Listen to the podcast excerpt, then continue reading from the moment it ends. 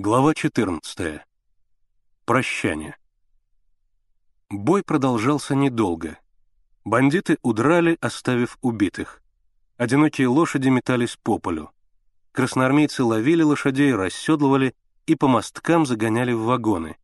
Бойцы быстро восстановили путь, и поезд двинулся дальше. В Бахмаче классный вагон отцепили от эшелона для дальнейшей отправки в Москву. Эшелон же сегодня должен был уйти на фронт. Перед отходом эшелона Полевой позвал Мишу. Они уселись в тени Пакгауза.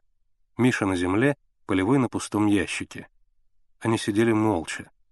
Каждый думал о своем, а может быть, они думали об одном и том же. Потом Полевой поднял голову, улыбнулся Мише и сказал, «Ну, Михаил Григорьевич, что скажешь на прощание?» Миша ничего не отвечал, только прятал глаза. «Да», — сказал Полевой. «Пришла нам пора расставаться, Мишка. Не знаю, свидимся или нет. Так вот, смотри». Он вынул кортик и держал его на левой ладони.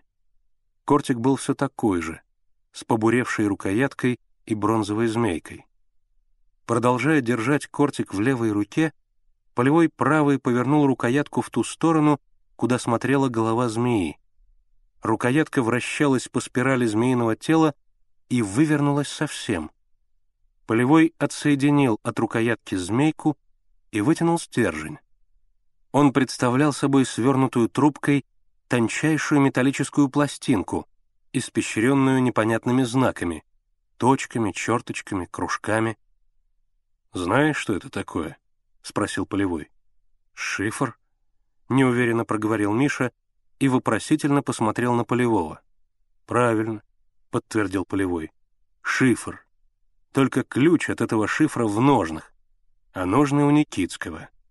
Понял теперь, почему ему кортик нужен?» Миша утвердительно кивнул головой. Полевой вставил на место пластинку, завинтил рукоятку и сказал. «Человека из-за этого кортика убили. Значит, и тайна в нем какая-то есть. Имел я думку ту тайну открыть, да время не то. Он вздохнул. И таскать его за собой больше нельзя. Никто судьбы своей не знает, тем более война. Так вот, бери. Он протянул Мише кортик. «Бери», — повторил Полевой. «Вернусь с фронта, займусь этим кортиком. А не вернусь...» Он поднял голову, лукаво подмигнул Мише. Не вернусь, значит, вот память обо мне останется. Миша взял кортик. «Что ж ты молчишь?» — спросил Полевой. «Может быть, боишься?» «Нет», — ответил Миша. «Чего мне бояться?» «Главное, — сказал Полевой, — не болтай зря. Особенно, — он посмотрел на Мишу, — одного человека берегись». «Никитского?» «Никитский на тебя и не подумает, да и где ты его увидишь? Есть еще один человек. Не нашел я его здесь, но он тоже, Ревский. Может, какой случай вас и столкнет, так что его и остерегайся. Кто же это? Полевой снова посмотрел на Мишу. Вот этого человека остерегайся и виду не подавай. Фамилия его Филин. Филин? — задумчиво повторил Миша. «У нас во дворе тоже Филин живет». «Как его имя отчество?» «Не знаю. Я его сына знаю, Борьку. Его ребята Жилой зовут». Полевой засмеялся. «Жила? А он из Ревска, этот самый Филин?» «Не знаю». Полевой задумался. «Ну да ведь Филин их много. В Ревске их почти половина города. А этот вряд ли в Москве. Должен он поглубже запрятаться. А все же остерегайся. Это ведь народ такой. Понял, тихо ответил Миша. Не робей, Михаил Григорьевич. Полевой хлопнул его по плечу. Ты уже взрослый, можно сказать. Снялся с якоря. Только помни. Он встал. Миша тоже поднялся. «Только помни, Мишка», — сказал Полевой, — «жизнь как море. Для себя жить захочешь. Будешь как одинокий рыбак в негодной лочонке. К мелководью жаться, на один и тот же берег смотреть да затыкать пробоины рваными штанами. А будешь для народа жить, на большом корабле поплывешь, на широкий простор выйдешь. Никакие бури не страшны, весь мир перед тобой. Ты за товарищей, а товарищи за тебя. Понял? Вот и хорошо. Он протянул Мише руку, еще раз улыбнулся и пошел по неровным шпалам. Высокий, сильный, в наброшенной на плечи серой солдатской шинели. Перед отходом поезда состоялся митинг. На вокзале собралось много народу. Пришли жители города и рабочие депо, девушки прогуливались по платформе, грызли семечки и пересмеивались с бойцами. Митинг открыл полевой. Он стоял на крыше штабного вагона над щитом с эмблемой «Интернационала». Полевой сказал, что над советской Россией нависла угроза. Буржуазия всего мира ополчилась на молодую Советскую Республику.